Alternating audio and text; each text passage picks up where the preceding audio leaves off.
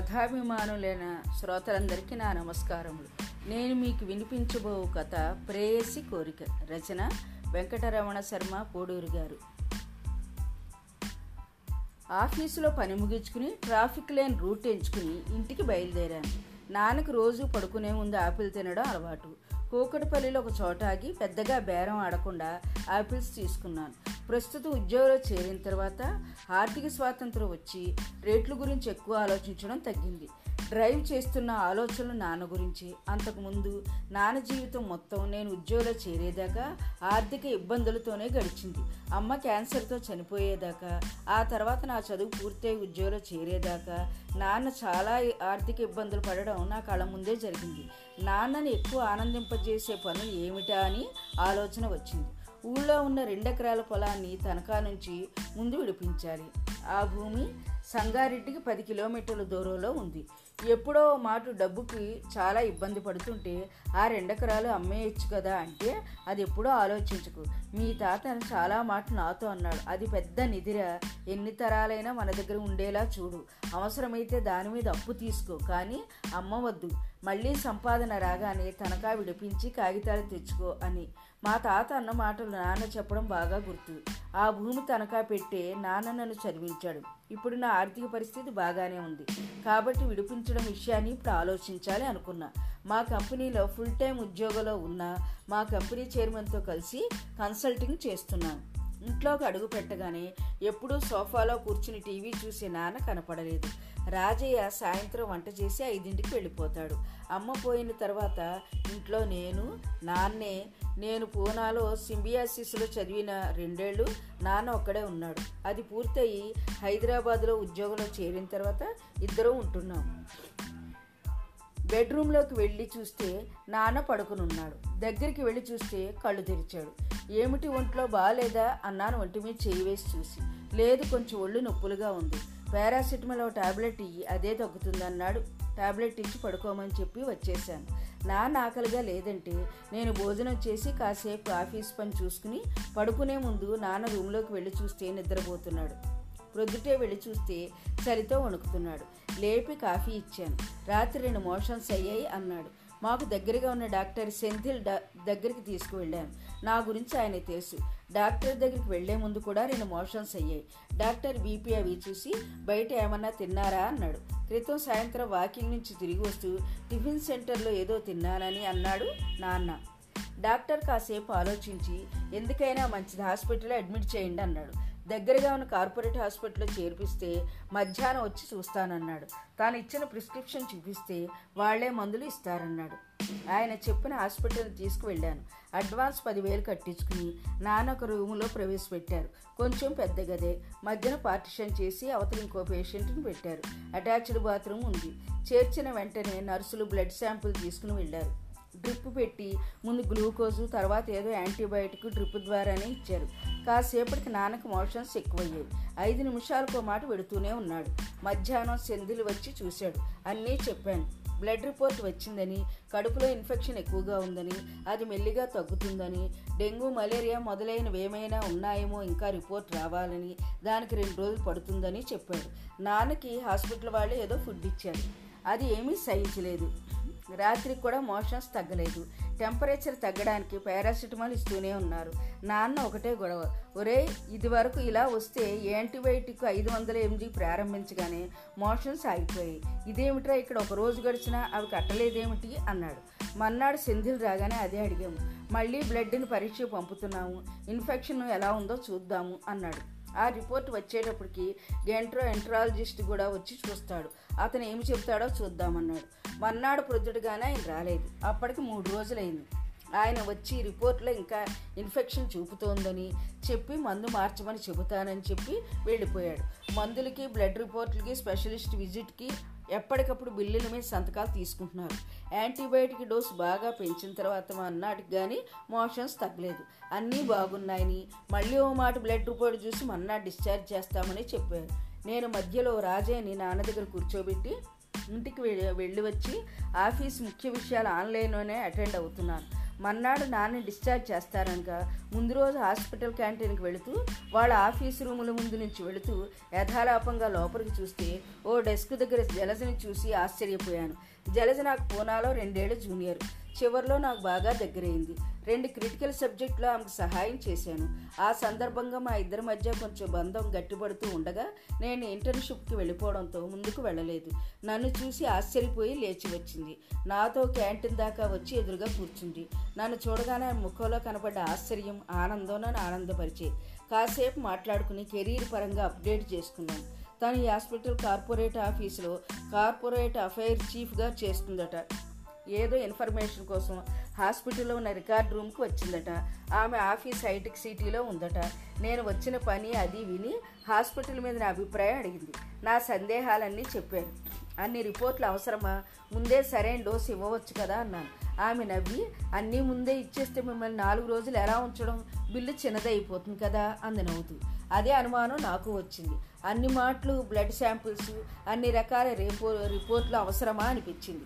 ఇంకా ఏమైంది? రేపు డిశ్చార్జ్ చేసే ముందు గ్యాస్ట్రో ఎంట్రాలజిస్ట్ ఏం చెప్తాడో చూడండి అంది లేచి పెడుతూ మళ్ళీ కలుస్తానని చెప్పి ఫోన్ నెంబర్ తీసుకుని వచ్చేసాను రాజయ్యకి నాన్నని తోడుగా ఉంచాను. మొన్నాడు నేను హాస్పిటల్ వెళ్ళేటప్పటికి గ్యాంట్రో ఎంట్రాలజిస్ట్ డాక్టర్ శరత్ వచ్చి వెళ్ళిపోయాడు. ఆయన నాన్నతో ఆవేళ డిశ్చార్జ్ చేస్తున్నామని కానీ నాలుగు రోజుల తర్వాత రెండు టెస్టులు చేయించుకోవడం మంచిదని చెప్పాడట. కొలోనోస్కోపీ ఒకటి ఎండోస్కోపీ ఒకటి. తప్పకుండా చేయించుకుంటే మంచిదని చెప్పాడట. ఆయన ఎలా ఏమి చెప్పాడో కానీ నాన్న చేయించుకోవడానికే నిశ్చయించుకున్నాడు. నాన్నని ఇంటికి తీసుకొచ్చి జలజకి ఫోన్ చేసి చెప్పాను. మొత్తం నాలుగు రోజులకి బిల్లు యాభై ఐదు వేలు అయ్యిందని ఇప్పుడు చెప్పిన పరీక్షకు మరో పదిహేను అయ్యేలా ఉందని చెప్పాను. డాక్టర్ శరత్ ఏమి భయపెట్టాడో కానీ నాన్న ఆయన చెప్పిన టెస్టులు చేయించాలని పట్టుబట్టాడు. ప్రస్తుతం వాడుతున్న ట్యాబ్లెట్స్ అయినా తర్వాత రమ్మన్నాడు కనుక వారం తర్వాత జలజకి ఫోన్ చేసి నాన్నను మళ్ళీ తీసుకువెళ్ళాను. రెండు టెస్టులకు ఆరు వేలు కట్టించుకున్నారు. అవి టెస్ట్కే మళ్ళీ అనుమానం ఎందుకని బయోప్సీ చేస్తాడని దాని రిపోర్ట్లు మళ్ళీ వేరే కట్టించుకుంటారని చెప్పింది. అలాగే జరిగింది. నాన్నకు అనుమానాలన్నీ తీరి ఆనందంగా ఉన్నాడు. మొత్తం ఖర్చు ఆయనకి చెప్పలేదు. ఖాళీ ఉన్నప్పుడు జలజను కలవడం జరుగుతుంది. ఒక మాట ఇంటికి పిలిచి వాళ్ళ అమ్మగారిని పరిచయం చేసింది. అప్పటి నుండి అప్పుడప్పుడు వాళ్ళ ఇంట్లోనే కాఫీ కానీ లంచ్ కానీ కలవడం జరుగుతుంది. జలజ చెప్పిన విషయాల నేపథ్యంలో అమ్మ క్యాన్సర్ ట్రీట్మెంట్ సమయం గుర్తుకు వచ్చింది బతకదని తెలిసి కూడా నాన్న ఎంత డబ్బు ఖర్చు పెట్టాడు? జపాన్ నుంచి ఇంజక్షన్ కావాలని పదేసి వేల చొప్పున ఎన్ని మాటలు కట్టాడు? రిటైర్మెంట్ డబ్బులు పదిహేను లక్షలు ఆవిరి అయిపోయినా అమ్మ దక్కలేదు. ఇప్పుడు నాన్నకి జరిగింది చూస్తే అప్పటి ఖర్చులో ఎంత అవసరం? ఎంత కార్పొరేట్ లాభం? భగవంతుడికే తెలియాలి. ఒక వారం తర్వాత జలజ ఫోన్ చేసి తాను అక్కడ రిజైన్ చేశానని వేరే కంపెనీలో కార్పొరేట్ అఫైర్స్ చీఫ్గా చేరుతున్నానని చెప్పినప్పుడు నేను ఆశ్చర్యపోలేదు. ఇంకా జాయిన్ అవ్వడానికి పది రోజులు ఉందంటే మా ఇంటికి ఆహ్వానించాను. రెండు మాటలు వాళ్ళ అమ్మగారితో వచ్చి వెళ్ళింది. తరచుగా ఫోన్లో మాట్లాడుకోవడం జరుగుతూనే ఉంది. ఆ వేళ ఆదివారం. లంచ్ అయిన తర్వాత నా గదిలో ల్యాప్టాప్లో మెయిల్స్ చూసుకుంటున్నాను. మామూలుగా నాన్న లంచ్ అయిన తర్వాత తన గదిలో కొనుక్కు తీస్తాడు. ఎప్పుడు వచ్చి కూర్చున్నానో నా డెస్క్కి వెనకాల ఉన్న కుర్చీలో వచ్చి కూర్చున్నాడు. నాన్న దగ్గితే వెనక్కి తిరిగి చూశాను. ముఖ్యమైన పని మీద ఉన్నావా? అన్నాడు. లేదు ఏమిటి చెప్పు అన్నాను. విషయం ఏమిటో అనుకుంటూ. నీకు జీతం అది బాగానే వస్తుంది కదా ఇప్పుడు? చేతిలో డబ్బు ఉంటే ఒక పని చేయాలిరా. ఏమిటది? అన్నాను పైకి. నాకు తెలుసు ఆయన మనసులో ఏముందో. అదేరా తనఖా పెట్టిన రెండెకరాలు విడిపించుకుంటే బాగుంటుందిరా. ఖాళీగానే ఉన్నాను కదా. ఓ బోరు వేసి ఏదైనా పండించుకుంటే కాలక్షేపం అవుతుంది కదా. నాకు ఇక్కడ ఎలాగూ తోచడం లేదు అన్నాడు మెల్లిగా. ఎప్పుడో నా చదువుకు తాకట్టు పెట్టిన భూమి. ఇప్పుడు విడిపించడం అంటే డబ్బు ఎక్కువ అవుతుందేమో అన్నాను. భూముల రేట్లు కూడా పెరిగాయి కదరా. తాత చాలా కష్టపడి సంపాదించిన భూమి అది. నీకు తెలుసు కదా భూమి తాత ఎలా కొన్నాడో? అమ్మ ఉండగా చాలా మాటలు చెప్పడం జరిగింది. అది చెప్పడం నాన్నకి ఇష్టమని నాకు తెలుసు. అందుకే అడిగాను. తాత ఎలా కొన్నాడు? ఎప్పుడు కొన్నాడు చెప్పు అన్నాను. మీ తాత అసలు చదువుకోలేదు. రజాకాల గొడవలు ప్రారంభమయ్యేదాకా వ్యవసాయ కూలీగా చేసేవాడు. పెళ్ళైన ఒక సంవత్సరానికి గొడవలు ప్రారంభమై జీవనం కష్టమైతే బామ్మను వాళ్ళ పుట్టినింట్లో వదిలి పని కోసం కొందరితో కలిసి మద్రాసు వెళ్ళాడు. వెళ్ళడం రంగూను పెడదామని వెళ్ళాడు. కానీ అక్కడ మా పిళ్ళే అనే ఆయనతో పరిచయమైన ఆయన దగ్గర బుడగలు పిల్లలు ఆడుకునే రబ్బర్ బొమ్మలు లాంటివి తయారు చేసే పనులలో సహాయపడి ఆయన బాగా చూసుకుంటూ ఉండడంతో రంగూను వెళ్ళలేదు. ఇంటికి డబ్బు పంపుతూ అప్పుడప్పుడు వచ్చి పెడుతూ ఉండేవాడు. నేను పుట్టడం మా మా వ్యాపారం పెరిగి కంపెనీ పెట్టడం జరిగినా ఆయన దగ్గరే నమ్మకంగా ఉండిపోయాడు. ఒక మాట ఇద్దరూ ట్రామ్ దిగుతుంటే ఒక కారు వీళ్ళని గుద్దబోతే తాత మా పిళ్ళైని తన క్షేమం చూసుకోకుండా తప్పించి కాలు వెరగొట్టుకున్నట్ట. తన ప్రాణాలు తాత కాపాడాడని ఆయన నమ్మకం. నాకు ఐదేళ్ళు నిండినప్పుడు గొడవలు తగ్గాయి మా ఊరు వెళ్ళిపోతాను అని మా పిళ్ళయ్యతో అన్నాడట. తాతకి మా పిళ్ళే కొంత డబ్బు ఇచ్చి తన మన ఊరు వెళ్ళి కొంత భూమిని కొనుక్కోమని పంపించి భూమి కొన్న తర్వాత ఆ పత్రాలు తెచ్చి చూపించమన్నాడు. రెండు నెలల తర్వాత తాత రెండు ఎకరాల భూమి కొని పత్రాలు చూపించడానికి పట్టుకు వెళ్ళాడు అప్పటికి ఆయన కొత్తగా కంపెనీ పెట్టి ఆఫీస్ అది తెరిచాడు. నాన్న తెచ్చిన పత్రాలు ఆయన ఆఫీసులో పెట్టుకుని రెండు రోజులు ఉండి కొత్త కంపెనీ యంత్రాలు అవి చూసి వెళ్ళమన్నాడు. రెండు రోజుల తర్వాత నాన్న బయలుదేరుతుంటే భూమి పత్రాలు ఒక కవర్లో పెట్టించి వాటిని ఒక నిధిలా చూసుకోమని ఎంత అవసరమైన అమ్మవద్దని ముందు తరాలకు అందులో నిధి ఉందని చెప్పి పంపించాడు. నాన్న కవరు కవర్ తెచ్చి ఇంట్లో జాగ్రత్త పెట్టి ఆ భూమిలో వ్యవసాయం చేసేవాడు. నిజాం కాలంలో చాలా చోట్ల చెరువులు అవి ఉండి వ్యవసాయం బాగానే ఉండేది. తర్వాత చెరువులు అవి ఆక్రమణకు గురయ్యి వ్యవసాయం పూర్తిగా వర్షాధారమైపోయింది. భూమి పత్రాలు ఇప్పుడు నారాయణ శెట్టి కొడుకు దగ్గర ఉన్నాయి. వాడే ఎవరికో ఇచ్చి కొద్దిగా వచ్చేదానిని కొంత వడ్డీగా తీసుకుంటున్నాడు. విడుదలకు ఎంత అడుగుతాడో ఏమిటో ఓ మాట వెళ్ళి వస్తావా అన్నాడు. నాన్న చెప్పిందంతా విని ఆలోచనలో పడ్డాను. ఇప్పుడు నాన్న సెంటిమెంట్ కోసం దానిని విడిపిస్తే ఏమైనా లాభం ఉంటుందా? అంటే అప్పు వడ్డీతో సహా భూమి ఖరీదు కంటే ఎక్కువ ఉంటుందేమో అన్న ఆలోచనలో పడ్డాను. సరే డబ్బు చూసుకుని వెళతాను. అయినా ఈ వయసులో అక్కడికి వెళ్ళి వ్యవసాయం చేయగలవా? అన్నాను నాన్నతో. ఇక్కడ దుమ్ము ధూళి మధ్య కంటే ఒక రెండు గదులు అక్కడ వేసుకుని వ్యవసాయం చేసినా చేయకపోయినా పెన్షన్తో బాగానే గడపవచ్చు కదా. ఆయన ముందు విడిపించు తర్వాత ఆలోచిద్దాం అని పడుకోవడానికి లేచి వెళ్ళాడు. జలజ కొత్త కంపెనీలోకి మారిన తర్వాత ఏదో ఒక సలహా కోసం కలుస్తూనే ఉంది. నెల రోజులు ప్రాజెక్టు పని మీద జపాన్ వెళ్ళవలసి వస్తే జలజను అప్పుడప్పుడు వెళ్ళి నాన్నని చూడమని కోరాను. ఆ సందర్భంగా జలజ అప్పుడప్పుడు మా ఇంటికి వెళ్ళి వస్తుంది. నేను తిరిగి వచ్చిన తర్వాత మరునాడు ఆఫీసు నుంచి వస్తూ వాళ్ళ ఇంటికి వెళ్ళాను. వాళ్ళ అమ్మగారు ఇచ్చిన ఫిల్టర్ కాఫీ తాగి కాసేపు ఇద్దరు ఆఫీస్ విషయాలు మాట్లాడుకుంటూ ఉండగా సడన్గా మీ నాన్నగారు మీ ఊరు పొలం గురించి ఎక్కువ ఆలోచిస్తున్నట్టున్నారు. ఆ విషయం చూడవచ్చు కదా అంది. నువ్వు కూడా వస్తావా? ఒక మాట వెళ్ళి వద్దాము అన్నాను. జలజ సరేనంటే ఆ మరుసటి ఆదివారం వెళ్ళడానికి ప్లాన్ చేశాం. అనుకున్నట్టు ఆదివారం ప్రొద్దుటే జలజ ఇంటికి వెళ్ళాను. ఎక్కడైనా బ్రేక్ఫాస్ట్ చేసి వెడదామని అనుకున్నాను జలజ ఇంటికి వెళ్ళగానే ఇంట్లో చేసిన ఉప్మా పెట్టి ఫ్లాస్క్లో కొంచెం ప్లాన్లో కొంచెం చేంజ్ ఉంది. మీ ఊరు మళ్ళీ వారం వెడదాం. మా చిన్నాన్న కూతుర్ని నిమ్స్లో చేర్చారట. క్యాన్సర్ అయిన అనుమానం. అమ్మ చూడడానికి వెడదామంటుంది నువ్వు కూడా రా అంది. అలాగే అని చెప్పి వాళ్ళతో వెళ్ళాను. అంతమంది లోపలికి వెళ్ళి పేషెంట్ డిస్టర్బ్ చేయడం ఎందుకని ఒక మాట చూసి నేను బయట వారిలో ఉంటానని చెప్పి వచ్చేసాను. జలజ వాళ్ళమ్మ డాక్టర్ వచ్చేదాకా ఉండి వస్తామన్నారు. వారిలో రకరకాల పేషెంట్లు చూస్తే మనసు పాడైపోయింది. మిగతా వ్యాధుల మాట ఏదైనా క్యాన్సర్ బారిన పడిన వాళ్ళకి ఒకటి రెండు రకాలు తప్పించి బయటపడడం కష్టం. అది తెలిసి కూడా అనేక స్థాయిలలో ఫలితం ఉండదని తెలిసి డబ్బు ఖర్చు చేయడం తప్పదు.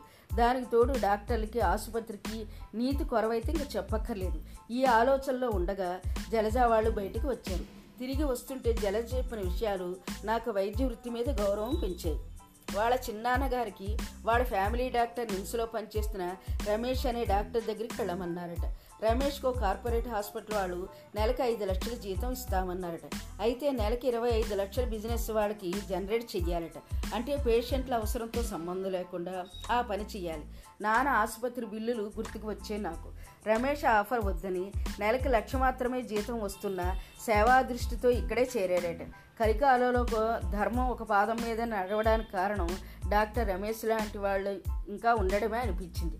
మరుసటి ఆదివారం అనుకున్నట్టుగానే నేను జలజ కారులో సంగారెడ్డి బయలుదేరాం. సంగారెడ్డి పది కిలోమీటర్ల పైనే ఉంటుంది మా ఊరు అది. ఎప్పుడో చిన్నప్పుడు ఒక మాట నాన్నతో వచ్చాను. తారు రోడ్డు వేశారు. కానీ తారు అక్కడక్కడే కనబడుతుంది. ఎంక్వైరీ చేసి నారాయణ శెట్టి కొడుకు దేవరాజ్ షాపులోకి వెళ్ళాము అతనితో నేను పెంచలయ్య గారి మనవడిని మీ నాన్నగారి దగ్గర మా నాన్న భూమి తనఖా పెట్టి డబ్బు తీసుకున్నాడు. డబ్బు కట్టి భూమి విడిపించుకుందామని వచ్చాను. లెక్కలు చూసి చెబుతారా? అన్నాను. అతను నేను చెప్పినది విని ఆలోచనలో పడ్డాడు. కాసేపు ఆలోచించి అవును చాలా కాలమైంది కదండి. ఆ కాగితాలు ఎక్కడున్నాయో చూడాలి. పుస్తకాలు చూసి లెక్క కట్టాలి. అన్నీ లోపల ఎక్కడో ఉన్నాయి. మీరు భోజనం చేసి మధ్యాహ్నం రండి. అప్పటికి చూసి చెప్తాను అన్నాడు. సంగారెడ్డి వెళ్ళి లంచ్ చేసి వెనక్కి వస్తుంటే మీ నాన్నగారు ఎంత అప్పు తీసుకున్నారో ఎంత వడ్డీ రేటో అన్నీ కనుక్కున్నావా అంది జలజ. బయలుదేరే ముందు నాన్న ఇచ్చిన కాగితం జేబులోంచి తీసి జలజకి ఇచ్చాను. అది చూసి ఇరవై ఐదు వేలు. పద్నాలుగేళ్ళలో ఐదు లక్షలు దాటుతుంది. అంది కాగితం చూసి.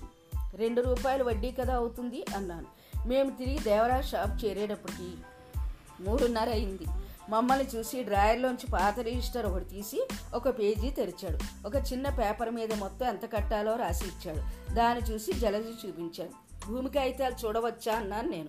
మళ్ళీ డ్రాయర్లోంచి ఒక పాత కవర్ తీసి ఇచ్చాడు. అందులో మూడు నాలుగు స్టాంప్ పేపర్స్ స్థలం వివరాలతో ఉన్నాయి. వాటి వెనకాల స్టేపుల్ చేసి ఒక లెటర్ లాంటిది ఇంగ్లీష్లో ఉంది. పైన Chennai rubber factory private limited అని ఉంది. అది చదివితే నాకు ముందు అర్థం కాలేదు. మళ్ళీ చదివాను. చలమయ్య కుమారుడైన పెంచలయ్య షేరు ఒక్కంటికి వంద రూపాయల చొప్పున ఐదు వందల షేర్లతో కంపెనీ స్థాపకులో ఒకరని వివరిస్తూ ప్రకటించిన పత్రం అది. కంపెనీ చైర్మన్ మాపిళ్ళై సంతకం చేసి కంపెనీ సీలుతో ఇచ్చిన పత్రం అది. అది జలజకి చూపించాను. జలజ కూడా చదివింది. నన్ను పక్కకు రమ్మని మొత్తం కాగితాలకు ఫోటో తీసుకుని వెళ్ళి తర్వాత వచ్చి డబ్బు కట్టి కాగితాలు తీసుకువెడతామని చెబుతాం అంది. ఎలాగో ఇప్పుడు డబ్బు తేలేదు కాబట్టి అదే మంచిది అనుకున్నాను సెల్లులో కాగితాల కాఫీ తీసుకుని మళ్ళీ వస్తామని చెప్పి వచ్చేసాం ఇంటికి రాగానే నాన్నని అడిగాను. భూమి కాగితాలకు జత చేసి ఉన్న కాగితం గురించి. అదేదో తాతకి సేవలకని ఇచ్చిన సర్టిఫికేట్ అనుకున్నా. తాత భూమి పత్రాలని చెన్నై తీసుకెళ్ళి మా పిల్లకి చూపించి వచ్చినప్పటి నుంచి అది వాడికి జత చేసే ఉంది. అందుకనే దాన్ని వేరు చేయలేదు. ఏమిటది అన్నాడు. అది మా పిల్లయ్య కంపెనీలో ఇచ్చిన షేర్ల కాగితం. నేను ఇంకా సరిగ్గా చూడాలి అన్నాను. మిగతా వివరాలు చెప్పి త్వరలోనే విడిపించి కాగితాలు తెస్తానని చెప్పాను. రాత్రి భోజనం చేసి మెయిల్స్ చూస్తుంటే జలజ ఫోన్ చేసింది. మీ తాతగారికి షేర్లు ఇచ్చినప్పుడు అది ప్రైవేట్ కంపెనీ ఇప్పుడు అది పబ్లిక్ కంపెనీ. షేర్లు కోట్ అవుతున్నాయి. మీ తాతకి ఇచ్చినవి కోడ్ అవుతున్నవి ఒకటే అవునో కాదో కనుక్కోవాలి. ఇప్పుడు అవి ఎంత కోట్ అవుతున్నాయో తెలుసా? అంది. ఎప్పటికీ అప్పటికి అనుకుంటూనే షేర్ మార్కెట్ పైన దృష్టి పెట్టలేదు నేను. ఎంత ఉంది ఏమిటి అన్నాను. ఏదో ఉంటుందిలే అనే ఉద్దేశంతో. హోల్డ్ యువర్ బ్రీత్ అరవై ఐదు వేలు. అంది. ఐదు వందల షేర్లు అరవై ఐదు వేల అన్నాను. మనసులో లెక్క కట్టడానికి ప్రయత్నిస్తూ భలేవాడివే ఒక్కొక్కటి అరవై ఐదు వేలు. అంటే ఎంతో తెలుసా? మూడు కోట్ల పైనే. జాక్పాట్ కొట్టినట్లున్నావు అంది నవ్వుతూ. లాటరీ టికెట్లు వచ్చాయని చెప్పి కొన్ని కథలలో మలుపులు తిప్పుతూ ఉంటారు. అలాంటి కథలు నాకు చిరాకు. కానీ నిజ జీవితంలో అటువంటి అరుదుగా జరిగినప్పుడు వాళ్ళ మనసు ఎలా ఉంటుందా అనిపించేది. ఇప్పుడు జలజ్కి చెప్పినది వింటే మనసు ముద్దుబారిపోయింది. అయినా ఇంకా కంపెనీలో కనుక్కోవాలి కదా. అదీ కాకుండా అవి తాత పైన ఉన్నాయి అన్నాను సందేహిస్తూ. రేపే మా కంపెనీ సెక్రటరీని కలుద్దాం. నువ్వు లంచ్ టైంలో మా ఆఫీస్కి రా. నా ఉద్దేశంలో కొంచెం టైం పట్టినా అంత డబ్బు వస్తుంది. అందులో సగం ఎలాగూ నీదే కదా అన్నాను. ఎప్పటి నుంచో మనసులో ఉన్నది పైకి చెప్తూ. సగం నాదా అదేలాగా అంది. ఏమో ఊహించు అని ఫోన్ పెట్టేశాను. ఇద్దరము బాగా దగ్గరైనా పైకి ఎప్పుడు అనుకోలేదు. మరుక్షణమే మెసేజ్ వస్తే చూశాను తెలజనించి అమ్మ దొంగ అని. ఆమెకు అర్థమవడం అంగీకారం అన్నీ ఒక్క మాటలో నాకు స్ఫురించాయి. రెండు విషయాలు ఉక్కిరిబిక్కిరి చేసి రాత్రి నిద్ర సరిగ్గా పట్టలేదు. మరునాడు జలజ ఆఫీస్కి వెళ్ళగానే వాళ్ళ కంపెనీ సెక్రటరీ అరవిందన్ దగ్గరికి తీసుకువెళ్ళింది. ఆయనకు ఒక యాభై పైనే ఉంటాయి. మమ్మల్ని నవ్వుతూ రిసీవ్ చేసుకున్నాడు జల జలజ తను తెచ్చిన లెటర్ కాఫీ తీసి ఇచ్చి విషయం చెప్పింది. ఆ షేర్లు ఎలాగా ఇప్పుడు అమ్మడం సమస్యలు ఏమైనా ఉన్నాయా అని అడిగింది. ఆయన లెటర్ చదివి కొంచెం ఆశ్చర్యపోయాడు. సిఆర్ఎఫ్ ఐదు వందల షేర్ల వీటి విలువ ఇప్పుడు ఎంతో తెలుసా? అన్నాడు. నిన్న రేట్లు చూస్తే మూడు కోట్ల పైనలాగా ఉంది అంది జలజ. ఆయన మళ్ళీ లెటర్ చూసి పక్కన ల్యాప్టాప్లో ఏదో కొట్టి చూశాడు. మళ్ళీ మా కేసు చూసి మీరు సరిగ్గా చూసినట్టు లేదు. అందులో చెప్పిన షేర్లు ఒక్కొక్కటి వంద రూపాయలు. ఇప్పుడు వస్తున్న కొటేషన్ పది రూపాయలది. మేము తెల్లబోయాం. అంటే ఇప్పుడు వాటి విలువ అని అయిపోయాం ముప్పై కోట్ల పైనే ఉంటుంది అని ఆయన చెప్పగానే మేము అలా చూస్తూ ఉండిపోయాం. నాకు గుజరాత్లో పనిచేసిన రోజులు గుర్తుకు వస్తున్నాయి. అప్పట్లో మామూలుగా కాగితాల్లో ఉండే సర్టిఫికెట్లు డిమాండ్ చేయాల్సి వచ్చింది కదా. కొన్ని కొన్ని కుటుంబాల వాళ్ళ సంచీల నిండా ఎప్పుడో దశాబ్దాల క్రితం కొన్నవి పట్టుకు వచ్చేవారు. అక్కడ చాలా వ్యాపారస్తుల సంపద అలాగనే పెరిగింది. వాళ్ళు మంచి షేర్లు కొని మర్చిపోతే అవి కోట్లు అవ్వడం నేను కళ్ళతో చూశాను. రియల్ ఎస్టేట్కి జీటుగా వాళ్ళు షేర్లలో కోట్లు గడించారు. ఈ లెటర్ ద్వారా ఇచ్చిన షేర్లు మీ తాతగారి పేరున ఎప్పుడో ఇచ్చినవి. ముందు అక్కడ పుస్తకాలలో పరిస్థితి చూసి మీ పేరిట ఎలా మార్చాలో చూద్దాం అని ఆయన ఇంటర్కంలో పిఏకి చెన్నైలో సిఆర్ఎఫ్ కంపెనీ సెక్రటరీని కలవమన్నాడు. ఆయన మరేదో ఫోన్ చేస్తే అది మాట్లాడుతున్నారు. ఈ లోపల అటెండర్ తెచ్చిన కాఫీ తాగుతూ ఆయన చెప్పిన విషయాలు జీర్ణించుకోవడానికి ప్రయత్నించాను. నిజంగా అంత డబ్బు వస్తే ఏం చేయాలి? నాన్నకు ఒక్క మాట చెప్పకూడదు. ఇలా పోయాయి ఆలోచనలు. ఆయన పిఏ కలిసిన ఫోన్ వస్తే ఆయన మాట్లాడారు. జలజ వచ్చిన ఉత్తరం తీసుకుని ఆయన ఫోన్లో ఒక ఐదు నిమిషాలు మాట్లాడారు. ఫోన్ పెట్టి వాళ్ళ రికార్డు చూసి చెప్తానన్నారు. నాకు మెయిల్ వస్తుంది. రాగానే మీకు పంపుతాను అని నా మెయిల్ ఐడి తీసుకున్నారు. వాళ్ళు వివరాలు ఇవ్వగానే జలజకు కూడా చెబుతానంటే ఆయన థ్యాంక్స్ చెప్పి వచ్చేసాం మరునాడు ప్రొద్దున దాకా నాకు మెయిల్ ఏమీ రాలేదు. జలజ కూడా ఫోన్ చేయలేదు ఆఫీస్కి బయలుదేరుతుంటే జలజ ఫోన్ చేసింది. అరవిందన్ ఫోన్ చేశాడని ఆఫీసు సెలవు పెట్టి తన ఆఫీస్కి వెంటనే రమ్మని చెప్పింది. నేను ఆఫీస్కి వెళ్ళకుండా డైరెక్ట్గా జలజ ఆఫీస్కి వెళ్ళాను. తను అప్పటికే నా కోసం వెయిట్ చేస్తూ ఉంది. ఇద్దరు అరవిందన్ ఆఫీస్కి నడిచాము. జలజను చూడగానే ఏమిటి విశేషం? Good news or bad news అన్నాడు. ఉండబట్టలేక. నాకు ఆయన చెప్పలేదు. నిన్ను తీసుకురమ్మన్నాడంది జలజ. మేము వెళ్ళేటప్పటికి అరవిందని ఎవరితోనో ఫోన్లో మాట్లాడుతున్నాడు. కూర్చోమని సైగ చేశాడు. కాలు ముగించి ఆయన నవ్వుతూ అన్నాడు. మీరు చాలా అదృష్టవంతులు. నిన్న చెప్పిన దానికంటే మీ షేర్ల విలువ చాలా ఎక్కువ అన్నాడు ఆయన నా కేసు చూసి. అదేలాగా ఒక్క రోజులో రేటు పెరిగిపోతుందా అన్నాను నాకు అర్థం కాక. లేదు జాగ్రత్తగా వినండి. ఏ కంపెనీ అయినా వాళ్ళకి అదనంగా క్యాపిటల్ కావలసినప్పుడు అనేక మార్గాల ద్వారా సేకరిస్తారు. అందులో రైట్ ఇష్యూ ఒక మార్గం. ఈ పద్ధతిలో అప్పటికి ఉన్న వాటాదారులకే మార్కెట్ ధర కంటే కొంచెం తక్కువ ధరకు షేర్లు అమ్ముతారు. అలా సేకరించిన మొత్తాన్ని వ్యాపారాన్ని వాడుకుంటారు. మీ తాతగారికి మొదట ఇచ్చిన ఐదు వందలకి ఇంకో ఐదు వందలు రైట్స్ పద్ధతిలో ఇచ్చారు. దానికి సొమ్ము కట్టినట్లు దానికి సొమ్ము కట్టినట్లు ఆ తర్వాత మరో ఐదు వందల షేర్లు ఆయన ఖాతాలో చేర్చారు. దాని డబ్బు ఆయన షేర్లు ఇచ్చిన వాళ్ళే కట్టి ఉండాలి. దానివల్ల ఐదు వందలు వెయ్యి అయ్యాయి వంద రూపాయల షేరు పది రూపాయల షేరుగా విభజించడం వల్ల మొత్తం పదివేలు అయ్యాయి లాభాలు బాగా వచ్చినప్పుడు రిజర్వులు ఎక్కువగా ఉన్నప్పుడు కొన్ని కంపెనీలు బోనస్ షేర్లు ఇస్తారు. అంటే డబ్బు కట్టక్కర్ లేకుండానే ఉచితంగా షేర్లు ఇస్తారు. అంటే లాభాల నిల్వలని మూలధనంగా మారుస్తారు. ఎప్పుడో చాలా కాలం క్రితం ఒకటి ఒకటి నిష్పత్తిలో బోనస్ ఇవ్వడం వల్ల ఇప్పుడు మొత్తం ఈ తాతగారి ఖాతాలో ఇరవై వేలు షేర్లు ఉన్నాయి. అయితే ఆ తర్వాత ఎప్పుడు బోనస్ ఇవ్వలేదు. ప్రతి సంవత్సరం లాభాలు బాగా వస్తున్నాయి. కాబట్టి షేర్ విలువ మార్కెట్లో బాగా పెరిగింది. ఇప్పుడు మొత్తం వాటి విలువ నూట ముప్పై కోట్ల పైనే ఉంటుంది అన్నాడు ఆయన. వివరణ ముగించి. అది వినగానే నేను జలజ ముఖం ముఖం చూసుకుని తెల్లబోయాం. ఆలోచన స్తంభించిపోయింది. మేము తేరుకునే లోపల ఆయన మరునాడు వస్తే నాన్న పేరిట ఆ షేర్లు ఎలా మార్చుకోవాలో చెప్తానన్నాడు. ఒక నెల పట్టవచ్చునని చెప్పాడు. అలాగే అని ఆయన థ్యాంక్స్ చెప్పి వచ్చేస్తుంటే ఆయన ఒక సలహా ఇచ్చాడు. అన్నీ అమ్మేయకండి. ఒక ఇరవై కోట్ల షేర్లలోనే పెట్టండి. వారెన్ బఫెట్ రాకేష్ జుంజువాలా లాగా ఆలోచించి పెట్టండి. వాళ్ళు ఎలా ఆలోచించారు అన్నాను కుతూహలంగా. ఏముంది? ఎప్పటికీ డిమాండ్ ఉండే వస్తువులకు సంబంధించిన కంపెనీల షేర్లు కొనడమే. ఉదాహరణకి Colgate Bata Titan gold Asian Paints ఇలాంటివి కొనండి. ఆ మిగతా డబ్బు మీ ఇష్టం అన్నాడు. అక్కడి నుంచి జలజ ఇంటికి వచ్చి జలజ రూమ్లో కూర్చున్నాం. షాకుని దిగమింగుతూ జలజ వాళ్ళ అమ్మగారు తెచ్చిన కాఫీ తాగుతూ అంది. జలజ సగం నీదే కదా అన్నమాట సీరియస్గానే అన్నావా? అంది నవ్వుతూ. నాకు అంత క్రితం రోజు నేను అన్న మాటలు తన మెసేజ్ గుర్తుకు వచ్చింది. సగం ఏమిటి మొత్తం తీసుకున్నాను నవ్వుతూ. నాకేమీ అక్కరలేదు. కానీ నేను చెప్పినట్టు చేస్తావా అంది. కళ్ళలో నాకు అందని భావాలేవో పలికిస్తూ చెప్పు అలాగే చేద్దామన్నాను మనస్ఫూర్తిగా. ఆ తర్వాత నెలలోపే ముందు మా పెళ్ళి జరిగింది. జలజ ప్రోద్బలం మీద ఒక హాస్పిటల్ తెరవాలని నిర్ణయించాం. నిమ్స్లో పనిచేస్తున్న రమేష్ గారిని సలహాదారుగా తీసుకుని ఆయన సంప్రదించడం జరిగింది. లాభాపేక్ష లేకుండా హాస్పిటల్ నిర్వహణకు ఆయన ఒప్పుకున్నాడు. ఆయన మిత్రులను కూడా జత చేస్తానన్నారు. కార్పొరేట్ హాస్పిటల్స్ లాగా దోచుకోకుండా కోలుకోవడానికి అవకాశం లేని వ్యాధుల వాళ్ళకి సహాయకారిగా ఉంటూ నడపాలని నిర్ణయించాం.